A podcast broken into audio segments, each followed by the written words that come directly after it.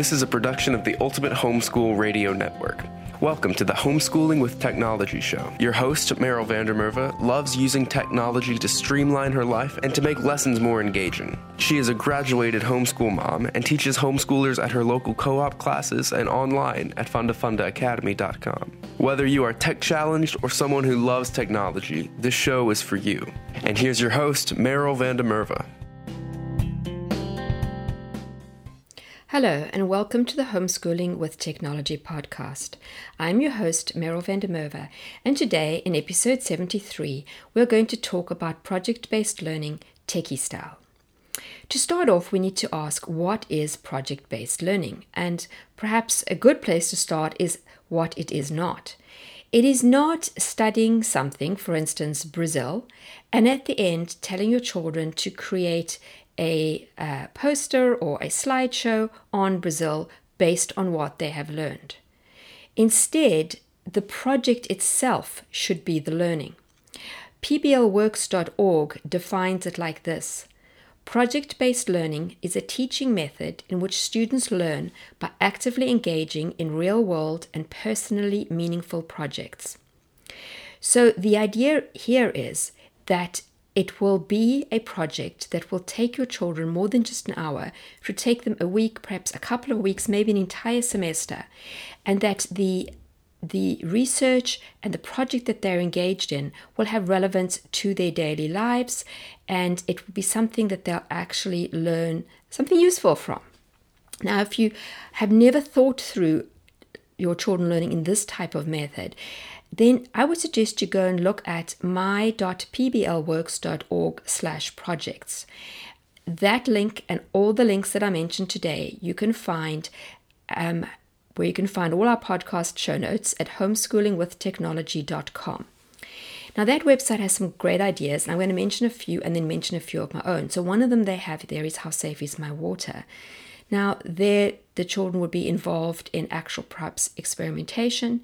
They would be involved in learning about different substances one finds in water, looking to see how safe each of those is. Um, you'd also look at quantities, so they probably need to learn ratios. There'd be a lot of different um, disciplines involved in learning about water. How to survive in extreme temperatures. Obviously, a project like that would involve thermodynamics. But it could also involve learning about animals and how they cope, and perhaps looking at a few specific animals who can cope in extreme temperatures. And then you'd want to look at the different materials that stand up well in extreme temperatures, both clothing and building. So a lot of different things would come into that project. Another interesting one they have is comic book math. And they look at how you could use a comic book to teach algebra. I did a zombie geography class in co op last semester. And the premise there, it's actually a curriculum I bought, is that how would geography help you in a zombie apocalypse? And so they learned all kinds of things from mapping um, to how to pick a new place for a settlement, and it was all integrated into one big semester long project that the students did. And obviously, if you're just doing that in your own home, you wouldn't pick something quite so extensive. I was going to, but uh, this coming semester, but I think it's going to be postponed to the following year. I was going to do one called Marooned. The premise there is that students are marooned on an island and they have to figure out life all over again. So they would have to look at everything from developing a new government to working out how they could perhaps signal passing ships to coming up with new sports to keep themselves occupied. So you can see again that would be a, a bigger project. But how about something like getting your children to write a mystery story? You may think, well, how is that a project based learning project? Well, if it's a whodunit, you're probably going to need to learn something about fingerprinting. And perhaps if there's poison involved, they'll need to learn about different poisons whatever the story is based around, though, if it's food based or whatever it is, there would be information your children would have to learn. Perhaps it's set in a specific location. They would have to learn geography to find out where they could actually, um, you know, place the different characters at different times. And a very practical project that you could get your children to do, and my dad did this with us, and I did this with my kids, is get them to plan a trip you could let them choose where you're going, or you could tell them where they were going, and then they'd have to start looking at the geography and history of the area because that would determine what you would do when you were there. They would have to use math to figure out travel time, and you could ask them to do the budget, which teaches them personal finance and obviously more math again.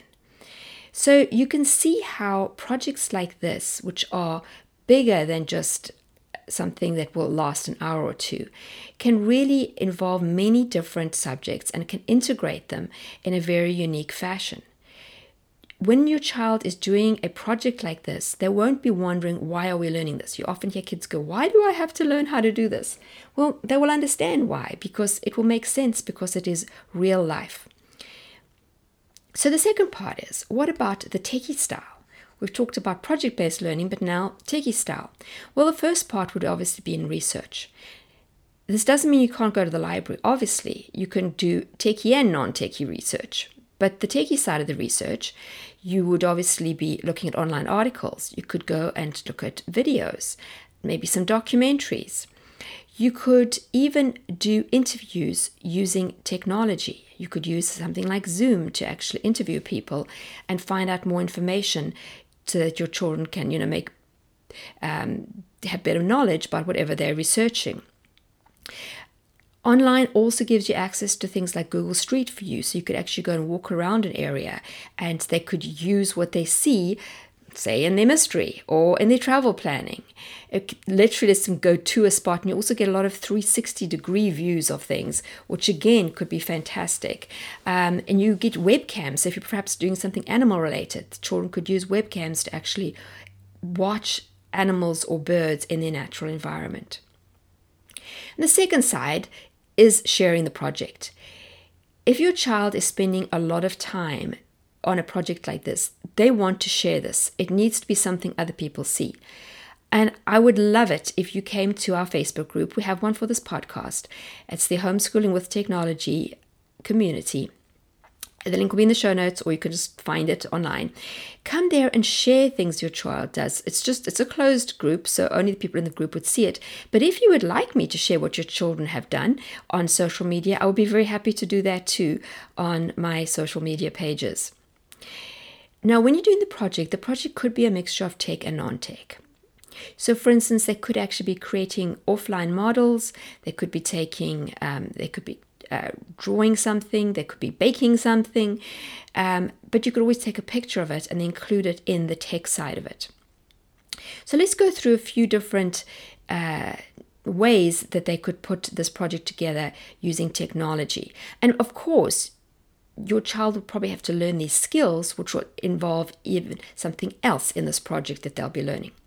They're creating models, they could do it offline with Lego or online with something like SketchUp. They could create a book.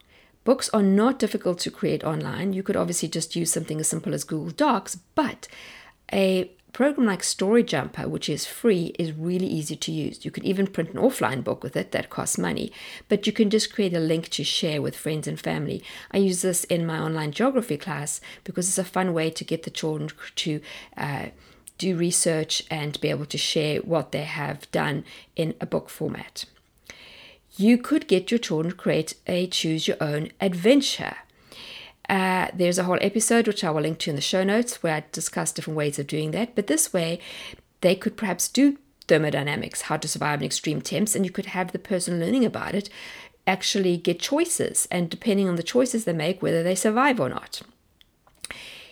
Then you could you could get them to create graphics, also infographics. They could even create hotspots on something like Google Drawings that when you click on the spot, something else happens that links you to another place, um, to a website or a video. They could create posters. Again, we have a episode on that that I will link to in the show notes. Timelines. These can be interactive and can be very fun to do.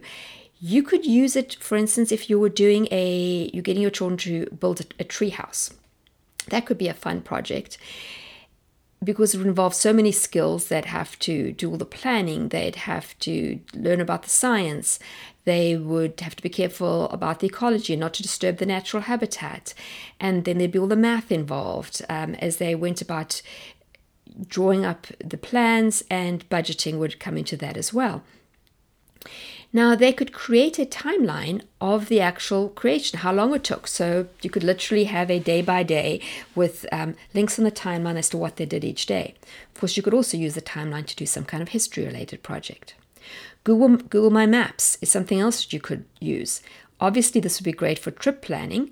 It could also be good for your, your mystery, where you could actually map out where your characters are going to move around. And even if they're just using this as part of their own planning, but they could also eventually have it so that the actual storyline moves from place to place on Google My Maps instead of doing it as a book. You don't have to have it as a flat book, you could do it like that too. And the story unfolds as you visit each location because you could then and the story could unfold in various different ways you know it could either be just text based or they could even have a little video there which brings us to the next one obviously, videos and slideshows. Again, I've done podcasts on free tools to do all of those, and the video could just simply be your, your child speaking um, into the video and explaining the project. Or they could take pictures of models and things they've created and use that. Or they could just use pictures they find online um, to explain what they have done and what they have learned. And finally, especially if you have an older child, a teen, you could get them to create a website, and that website could contra- could control, contain many of these other elements we've talked about. So on the website, you may find an infographic and a timeline and a video they've created. So you could pull everything together like that. And we also have an episode on free website creation tools that I will link to. So I hope that I've got you a little excited and you can see how a project like this, which, yes, it will be big and take a while, and depending on the age of your child, how much you have to help them in planning. Even older children, you would have to sit and come up with benchmarks and have a very well plan so it doesn't just uh, meander into nowhere. But this could really teach them so much, and they could really um, enjoy it as they delve deep into a topic. In conclusion, just want to remind you that as you're thinking about classes for next year, to go look at our show sponsor, Funda Funda um, academy.com and they like to use lots of tech in the classes. I teach quite a few of the classes myself but we have other teachers too. Lots of different topics um, lots of different subjects and we have um, for younger children we have web-based unit studies as well. And finally a reminder please if you haven't already could you just go and give us a little rating on whatever podcast tool you use, and perhaps just tell some of your friends about this podcast too. So that's all for now. See you again, same time, same place next week. Thanks for tuning in to Homeschooling with Technology with Meryl van der Merwe. Visit her at fundafundaacademy.com and homeschoolingwithtechnology.com. Homeschooling with Technology is a production of the Ultimate Homeschool Radio Network.